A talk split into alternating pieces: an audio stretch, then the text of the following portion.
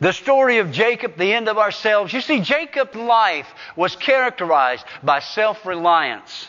And so we read in the Amplified Bible in Genesis 32 and 24 to 31, and Jacob was left alone, and a man wrestled with him until daybreak. Notice that. A man wrestled with him until daybreak. Notice in the Amplified Bible, man is capitalized. There's a reason for that. And when the man saw that he did not prevail against Jacob, he touched the hollow of his thigh, and Jacob's thigh was put out of joint as he wrestled with him. Now, we believe that this is either an angel of God or God Himself, perhaps a pre-incarnate manifestation or appearance of Jesus Christ Himself. Now, could God not overcome Jacob? Certainly He could. I can see God wrestling with Jacob. And there for a while, you know, God will just kind of snicker a little bit and, and just kind of play weak and let Jacob gain a little bit. And then He comes back and He wrestles him, you know, and neither one can pin the other. How many have ever done any wrestling? How many of you got brothers and sisters? You've done wrestling. How many of you got some, some rambunctious husbands and wives? You've done some wrestling. You know, they try to pin you, you know. Neither one could pin the other. We know that God could have whipped him in a heartbeat because he knocked his thigh out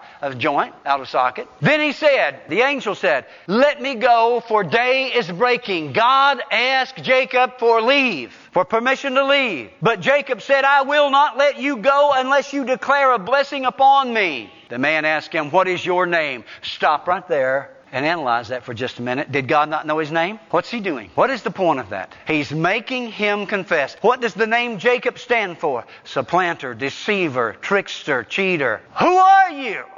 And he says, probably in a quiet, small voice, Jacob.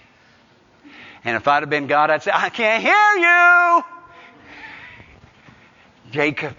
Jacob is my name. Whispering, Jacob supplanter, schemer, trickster, swindler, Jacob.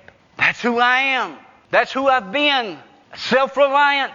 And the man said to him, Your name's going to be changed. And he changed his name to Israel, which means you will have power with God and with men. But it also means something else. He who strives with God, he who contends with God, he who wrestles with God. Now, was this an angel or God himself? I believe it was God himself. What is your name?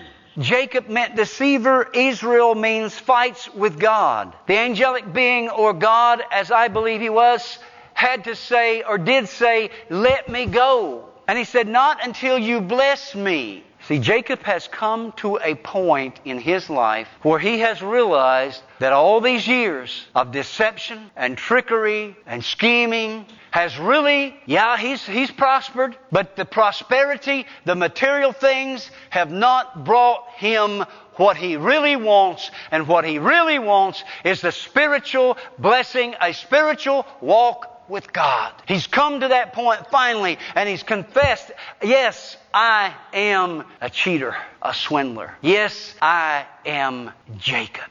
And so the angel gives him this new name, fights with God. Let me go, not until you bless me. Jacob would rather die than live without God's blessing. How about you? Have you been a lot like Jacob in your life? Looking out for number one, really, really guarding your material possessions? Have you been known to use deception and trickery to get your way? Have you manipulated people and things to get your way? He said, You're no longer going to be called Jacob, but Israel. For you have contended and have power with God and with men and have prevailed. Then Jacob said to the angel or to God, He said, Tell me your name. Tell me your name. I like what the reply was. The reply was, why is it that you ask my name? I believe in, in that is this knowledge. Do you not know who you've been wrestling with all night? Do you not know who I am? Oh, sure you do, Jacob. You know who I am. And Jacob does know because just shortly he's going to confess and he's going to give it a name because he knows who this is. He declared a blessing on Jacob there. And Jacob called the name of that place Peniel. Peniel. Peniel. I can't even say it. And it means the face of God. For I have seen God face to face, and my life is spared and not snatched away. And as he passed by that place, as he left that place where he'd been wrestling with God, the Bible adds this commentary, which is so beautiful. Remember in the upper room, as Judas was leaving after Jesus had dismissed him, the words there say, and Judas went out, and it was night. Oh, it was night, very dark night. When the disciples went out with Jesus later, it says they sung a hymn and went out. As Jacob is leaving that place that early morning, as the sun was about to come up, the Bible says that he was limping because of his thigh. The name Jacob represents independence from God. Israel represents dependence on God. After Jacob meets God, you can look in Genesis 33 and verse 3 and see that although he left the people divided into two groups and he had sent his wives ahead of him and his children ahead of him, now he goes to the front ahead of everyone. He's no longer afraid of Esau. He's dependent on God for his preservation, and if need be, he will die at the hands of his own brother. He knows that his resources will not get him through this. No human resources are adequate for this.